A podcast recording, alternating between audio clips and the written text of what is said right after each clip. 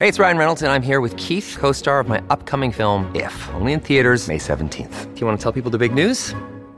All right, I'll do it. Sign up now and you'll get unlimited for $15 a month in six months of Paramount Plus Essential Plan on us. Mintmobile.com slash switch. Upfront payment of $45 equivalent to $15 per month. Unlimited over 40 gigabytes per month. Face lower speeds. Videos at 480p. Active Mint customers by 531.24 get six months of Paramount Plus Essential Plan. Auto renews after six months. Offer ends May 31st, 2024. Separate Paramount Plus registration required. Terms and conditions apply if rated PG. Welcome to the New Books Network. What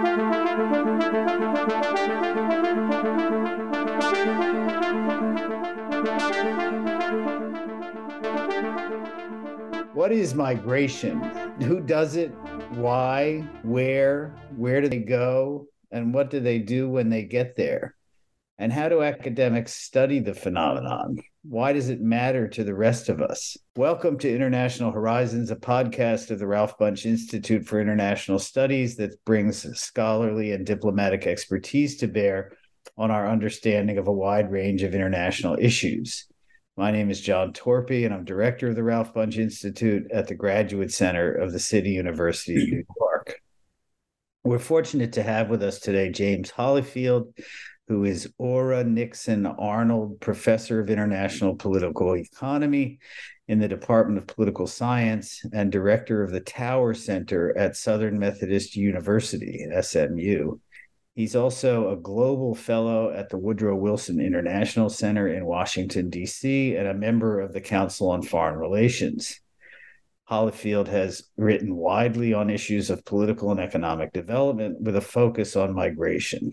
Among his major works are Immigrant, Immigrants, Markets, and States, now 30 years on from Harvard University Press, uh, L'immigration et l'État-nation, uh, Immigration and the Nation State from L'Harmattan in 1997, uh, Pathways to Democracy by Routledge in 2000, and Herausforderung Migration, Perspektiven der vergleichenden Politikwissenschaft, which is to say, the challenge of migration, perspectives uh, of a comparative political science from Lit Verlag in 2006.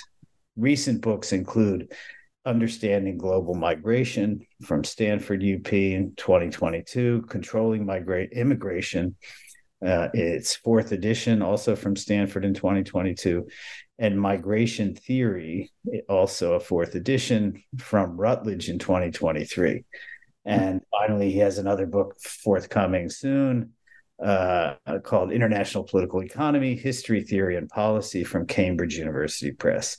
So obviously a huge uh, production and, and, you know, fourth editions of more than one book tells you something about the staying power of his scholarship. So thanks for being with us today, James Hollifield.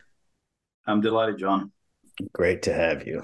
So let's focus on this migration theory book, uh, which, as I've just mentioned, is coming out in yet a fourth edition. Uh, and you've published it with uh, Caroline Brettell, herself from a different field, namely anthropology. Um, it's partially an overview of the field of migration studies and partially a kind of intellectual history of the field.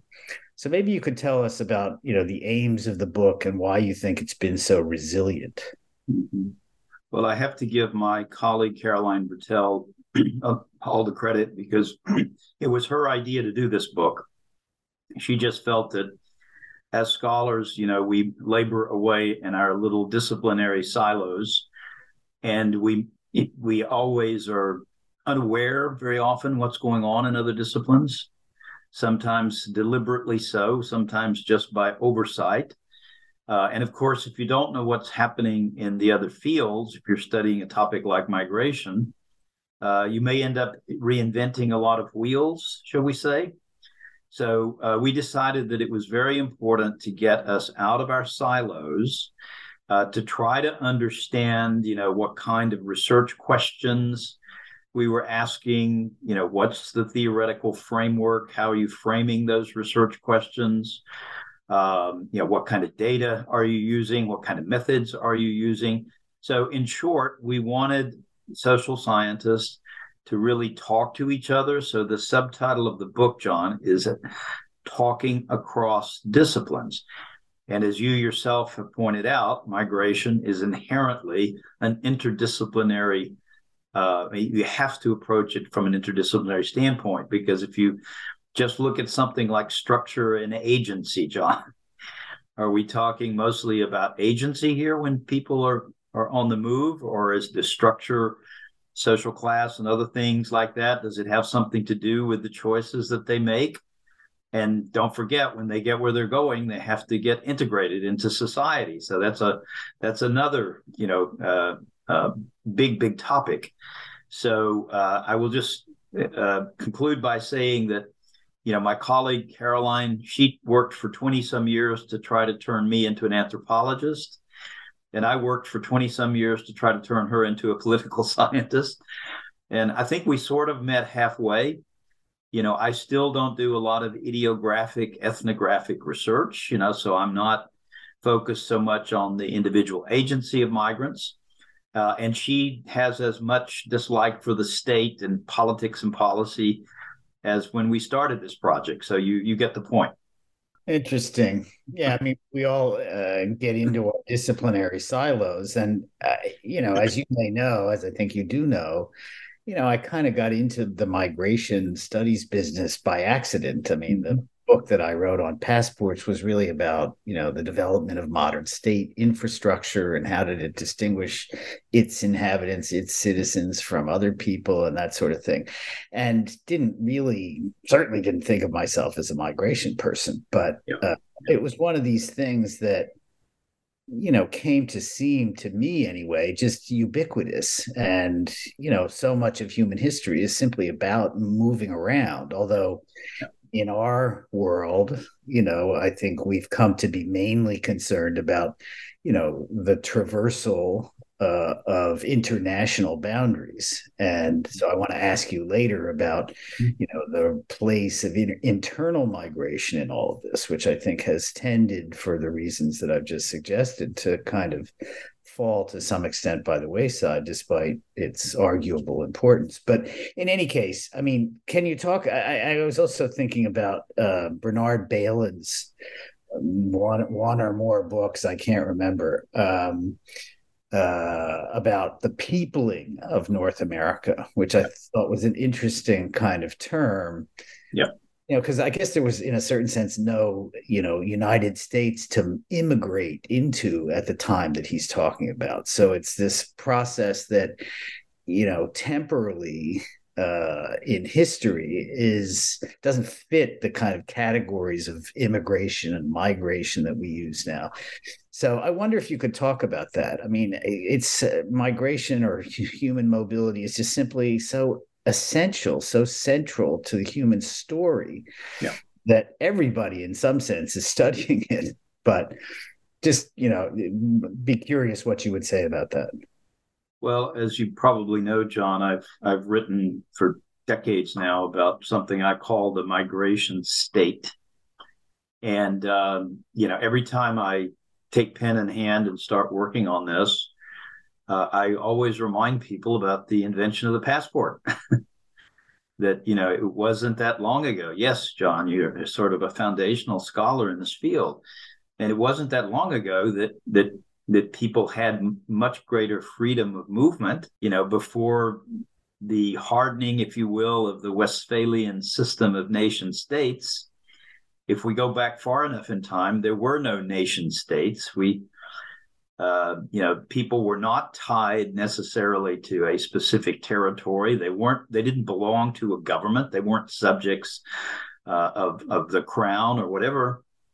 So this whole thing about the advent of the nation state, John, and and how it, especially how it came to control every dimension of our lives, um, uh, especially in the 20th century. And of course, nationalism goes back to the 18th and the 19th century, but you know, the nation state, you know, came down on people stopping mobility, you know, trying to determine who belongs to whom and where. And as you know, John, war had a lot to do with this.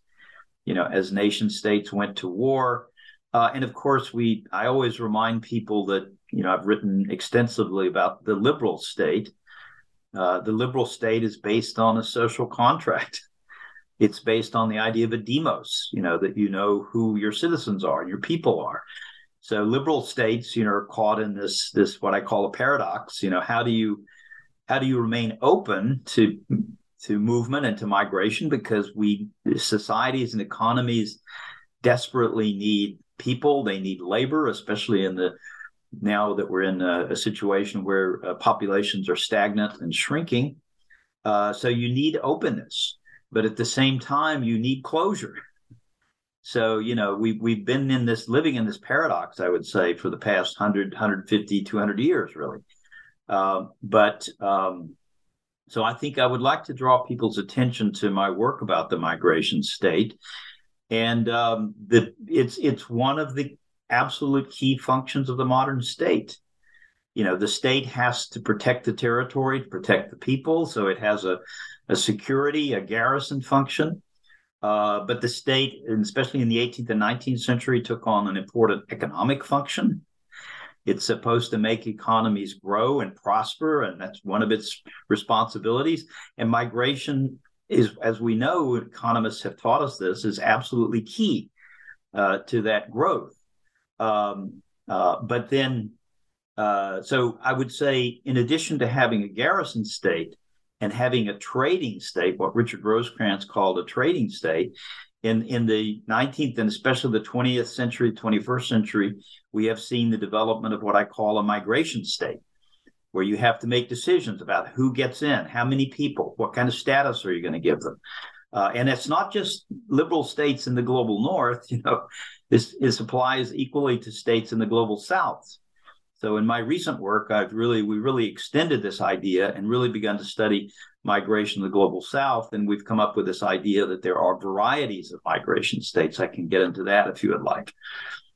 Well, why don't you go ahead and talk about that? Because as you point out in this introduction, you and Caroline Brettell point out in the introduction to this new new edition of uh, uh, of migration theory, um, you know the the literature has tended to be you know focused on the global you know what we now i think in some ways problematically call the global north. Yep. but in any case a lot of the world has been left out. So tell us what you've been thinking about that. Well i do think that you know in in the migration field more broadly uh, we have had a very um, ethnocentric you know political bias you know, focused, uh, you know, where did the field of migration studies begin? It began really in the United States to some extent. I, I can't remember if Ravenstein was British or American, but, uh, you know, in the field of geography, sociology, I mean, the, the field, the modern field of migration studies was really, many ways, invented at the University of Chicago by sociologists, the Park School. So, you know, you sociologists, you know, you were the ones who laid the foundation along with the demographers and the geographers for the study of this field. And it and it was heavily, heavily sociological. You know, it's all about individuals, agency, about society, social class. Um, and for many decades, of course, it was almost as if the state had disappeared, you know, from the study of of migration. And then, of course, you had the uh, the the um, uh, the growth of transnationalism, transnational studies, uh, again taking us sort of more in a sociological, uh, if not in an economic direction. I think sociologists and economists basically ask many of the same questions. They have different methods. They use different data. Uh, but again, I would say political science. We were all late to the party. you know, I when I started working on this subject uh, you could count us on, on one or two hands at most. There were very, very few political scientists. So, uh, so I think the field of the, the, study of the politics of migration has really uh, exploded in the past 30, 40 years. And, uh, you know, we have now really begun to extend way beyond these settler societies, um, you know, which uh, as everybody understands, the pop the populating of places like the United States, Canada, Australia, uh, South Africa. You know, the, the, this this these these movements of people were were not always a happy story. You know, there were uh, many uh, indigenous peoples who were overrun. There were there was genocide. So the you know the, the growth and the extension of the nation state through the European imperial system uh, essentially transformed uh, uh, the world. It transformed uh, migration. It it it it it it changed the way in which people move and why they move. Um, uh, so when you look at what has happened since the 18th and the 19th century, when you had the great transatlantic migrations, um, you have to think about empire. You have to think about these imperial systems. You know, look at somebody like Rishi Sunak, the prime minister of Great Britain, whose grandparents came from Africa. Why were they in Africa? Because the British Empire moved people from South Asia around the globe. So, so you have to think about imperial systems and you you have to think about post-imperial states and post-imperial systems i mean how on earth could you study immigration in britain or france or belgium uh, or the netherlands you know without thinking about empire. Uh, spain portugal we could go on and on.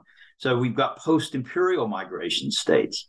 Um, and then of course you also have post-colonial migration states. One of the great chapters in this new book that we did, Understanding Global Migration, is written by political scientist Kamal Sadiq, looking at the evolution, the building of an Indian migration state, you know, which is intricately connected with the old British imperial system.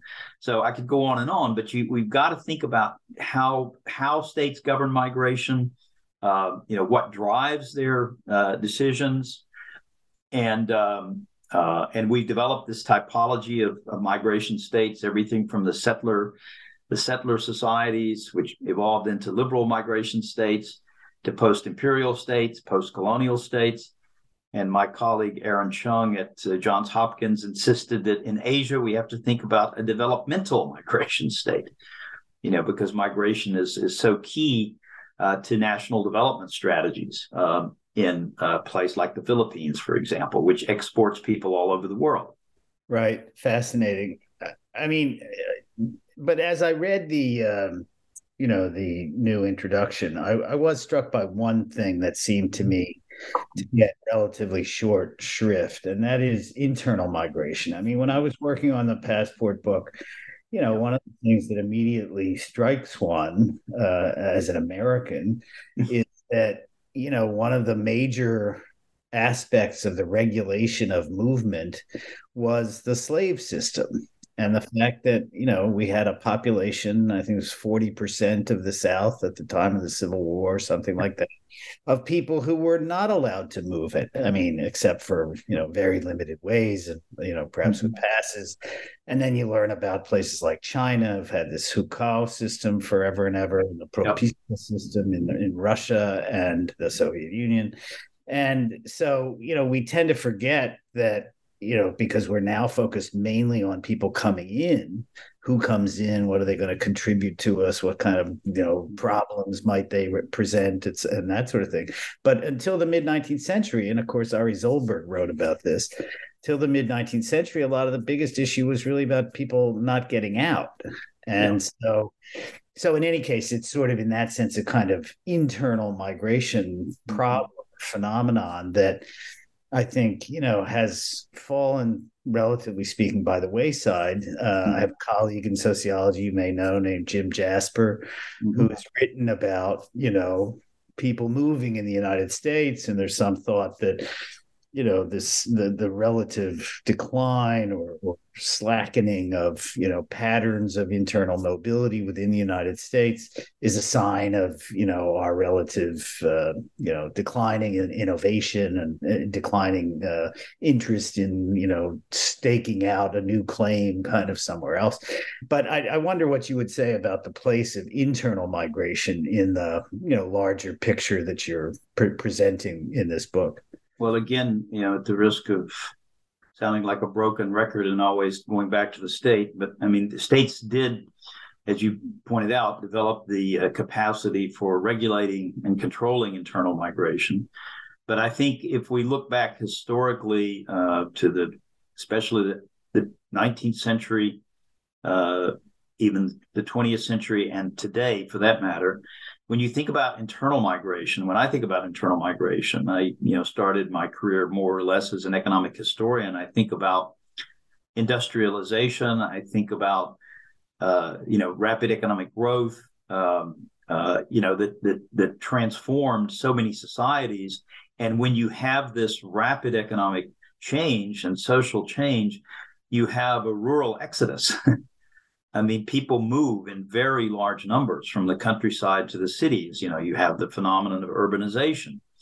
And if you look at Germany, for example, Germany was a country which went through a very intense period of industrialization with a massive rural exodus.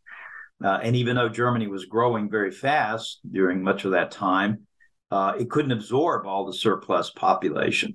So, where did the Germans go? Catherine the Great recruited them to come to Russia in the millions.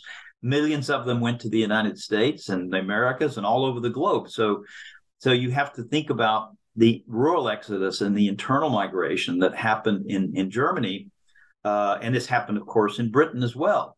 Uh, one odd exception is is France, you know, which which didn't go through uh, a very intense period of industrialization, and the French the French peasant farmers uh, wouldn't leave the land.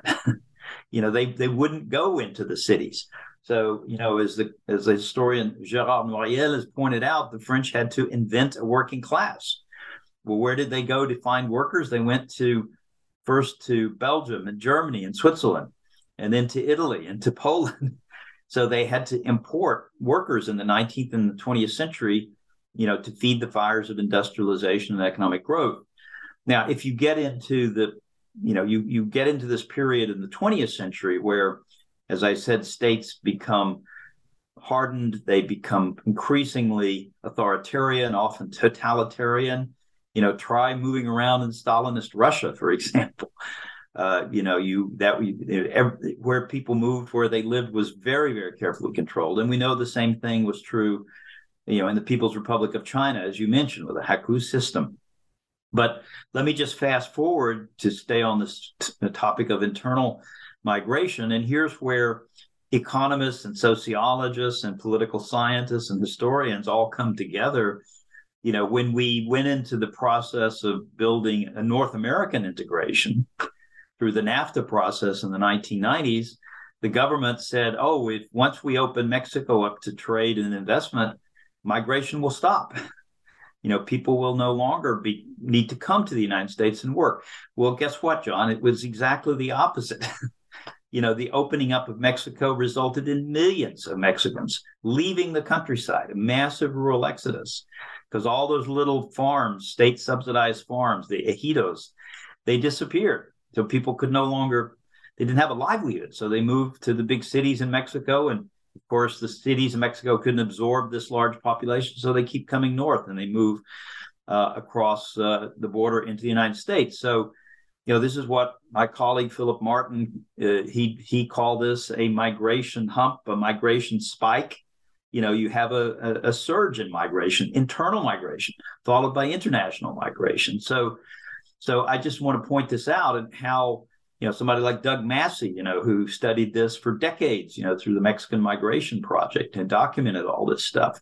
So, uh, so you know, we social scientists, we uh, sometimes the governments would do well to listen to us and pay more attention to uh, to uh, you know what has happened historically. And we should have known that there would be uh, a large movement of Mexicans. And by the way, now we're past the migration hump, and two over two million Mexicans have gone back since 2007. So why are we building a wall or trying to build a wall to stop? Uh, maybe we don't want people to go home. We should keep them here. So, uh, at least as far as Mexicans are concerned, we know that there's a, another another thing going on at the southern border of the United States. Maybe we'll come back to that later. Well, um, we're going to start to run out of time before too long, and and I, you know, I do want to ask you about uh, some internal migration that you've been writing about and are concerned about, and I think that we all should need to be concerned about yep. it. and that is the, the phenomenon of internally displaced persons. Yeah.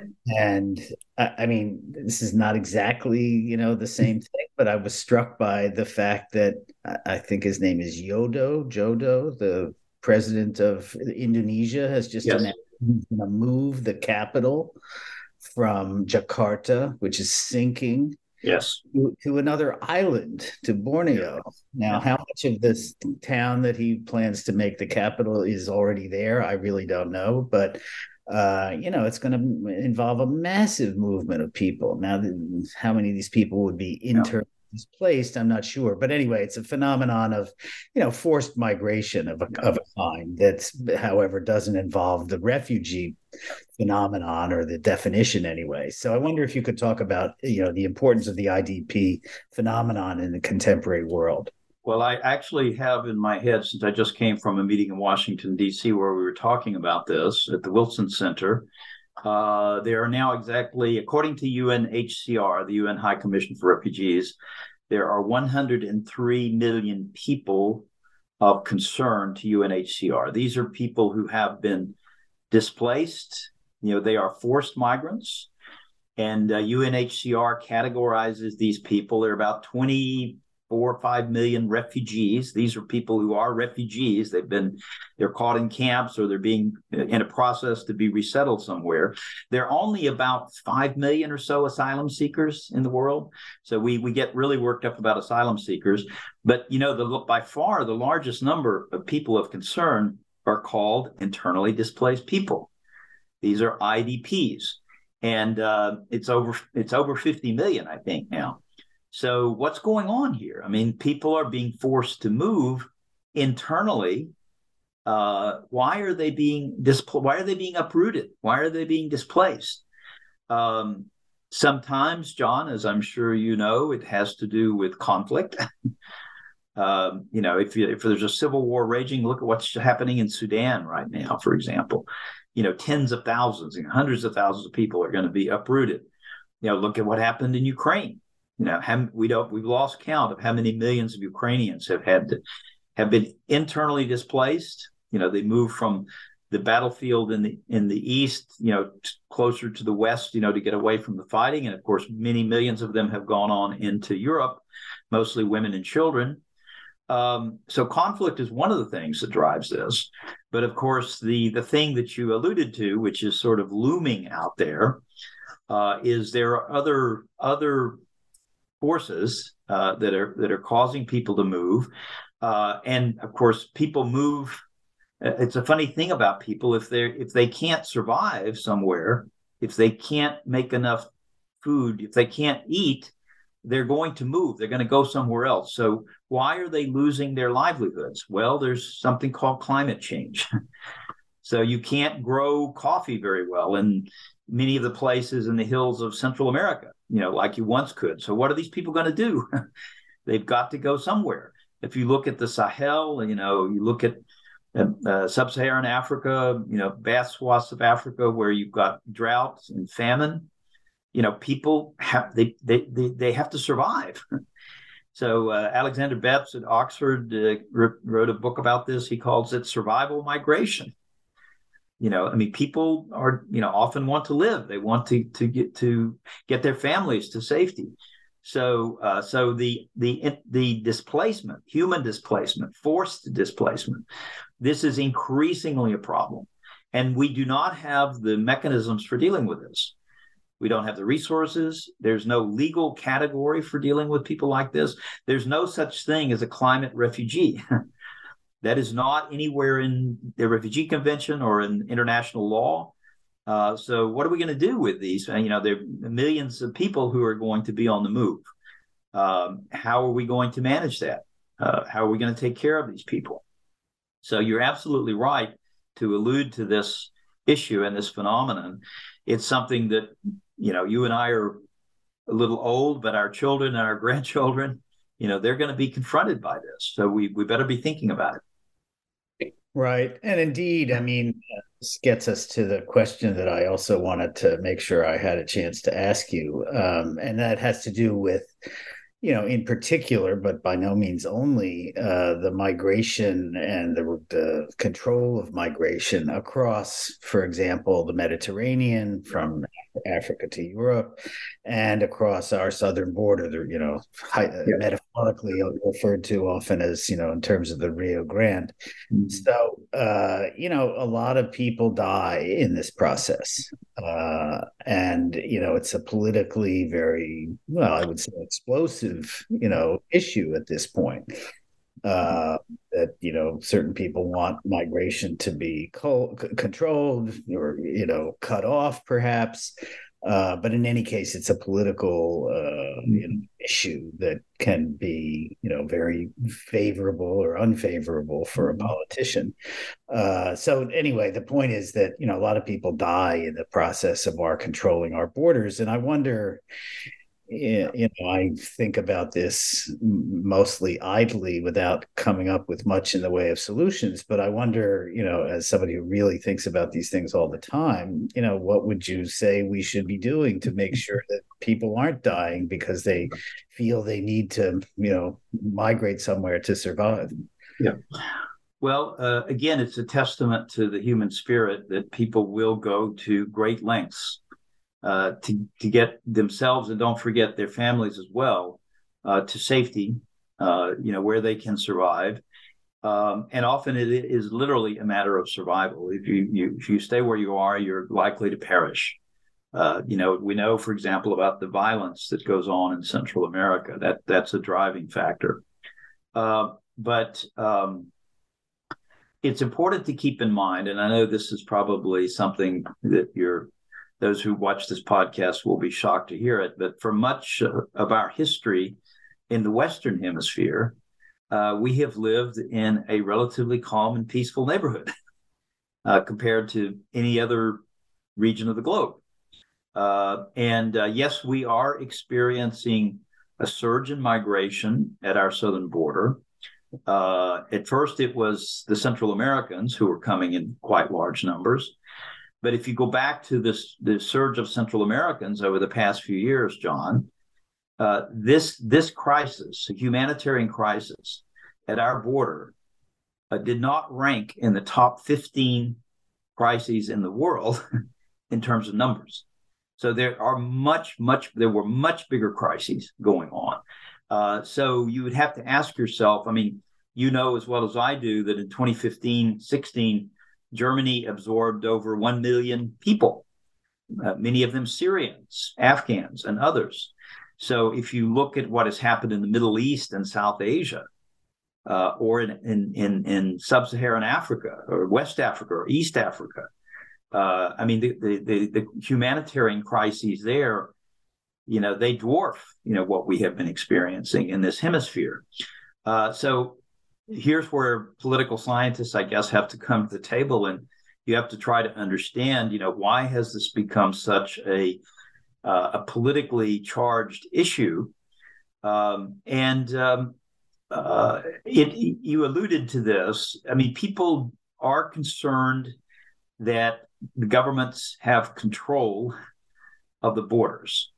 And people are rightly concerned about issues of rule of law uh, and if you look at the global compact for migration and refugees that was put forward a few years ago at the UN, the basic norm or principle should be that movement, migration should be safe, orderly, and legal.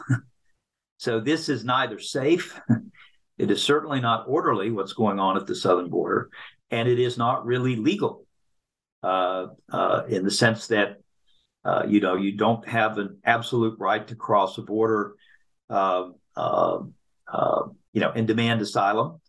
Um, you have a right to request asylum, but should you request asylum in the country where you are transiting? Should you request it before you leave? Uh, uh, and of course, so many people are so desperate, they're not going to wait, you know, for years to go through that process. Uh, so if you look at what's happening at our southern border, uh, I said we have we have been living in a relatively calm and peaceful hemisphere. Now we see that people are coming to the southern border of the United States from all over the planet. you know, the, the, the numbers are growing.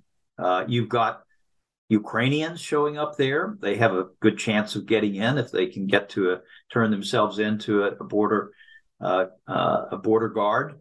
Uh, you have large numbers of Chinese people coming to this border.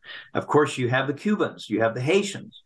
Uh, and years ago, I was writing about this, and I said, "Boy, look at what's going on in Venezuela. How long will it be before the Venezuelans find their way to the southern border of the United States?" Well, guess what? They are there. And when if anybody asks you, do we have a migration crisis in the Western Hemisphere, you can say, yes, we do. It's Venezuela. Now we're looking at 7 million Venezuelans who have fled their country. 2 million of them are living in uh, in, in in Colombia, which has you know gone to great lengths to try to uh, to try to host this population and help these people. But many of them cross the Darien Gap. You know, uh, the I guess this is the Isthmus of Panama. It's you know it's one of the most horrible, dangerous places on the planet. Uh, it's a jungle, but it's again a testament to the human spirit that people have found a way, you know, to cross this impassable uh, uh, area uh, and make their way through very dangerous uh, uh, territory where there are lots of gangs and smugglers involved, and get all the way to the southern border and camp out and wait to see when can I get across. Um, so uh, the Europeans have been dealing with this for decades in, in much larger numbers. Um, and it, it's interesting, John, uh, just to think about why did the why are the Ukrainians getting such a warm welcome, as opposed to the Venezuelans, or the Afghans, or the or the Syrians? You can pick your favorite nationality. Well, uh, Ukraine is a huge country bordering on the European Union. Russia is now has invaded Ukraine. Uh, this has gotten everybody's attention in Europe, so it's a, it's an enormous uh, security threat. The Europeans have come together and they understand that they have no choice but to to welcome the Ukrainians. And yes, it is true they see the Ukrainians as as uh, relatives, as cousins in many cases. You know, look at the Poles who take so many Ukrainians. So, so being in the neighborhood, having a cultural tie, you know, having this enormous geopolitical the stakes of this conflict with Russia are just too great. You know, you have to take care of these these Ukrainians. And by the way, don't forget something like seventy or eighty percent of them are women and children. so you're going to turn the women and children back into the uh, uh, into the uh, into the battlefront. I don't think so. Uh, so, uh, so we have to be a little bit careful about jumping to conclusions here. Um, but again, you know, what what responsibility does the United States have for people who are moving, who are displaced in this hemisphere? You know, that would probably take us the rest of the afternoon to just to answer that question. Uh, we have played our own role in in this hemisphere in terms of uh, you know U.S. Uh, imperial policy in places like Mexico, Central America, Venezuela, Cuba. Uh, so you know we we do have a lot of responsibility for for what's happened in this hemisphere. Fascinating. I mean, it's just a tremendous overview of the world's migration situation. Okay. You know, I mean, we haven't gotten into what's going on in South Africa, for example, or whatever. There are many other kinds of situations that we could talk about. I would I would encourage the, the listeners to get a copy of this new book, Understanding Global Migration. The first chapter in the book is a fabulous chapter by a colleague, Audie Klotz, who teaches at Syracuse, and it's all about South Africa, what's going on in the Southern African uh, migration system. So get a copy of Understanding Global Migration. You can learn a lot from reading that book. Okay, uh, good plug. We're gonna we're gonna have to end on that on that note. Uh, that's it for today. I want to thank Jim Hollifield for sharing his enormous insights about migration, uh, migration regulation, migration control. Uh, look for us on the New Books Network and remember to subscribe and rate International Horizons on Spotify and Apple Podcasts. I want to thank Osvaldo Mena Aguilar for his technical assistance, as well as to acknowledge Duncan McKay for sharing his song International Horizons as the theme music for the show. This is John Torpey saying thanks for joining us, and we look forward to having you with us for the next episode of International Horizons.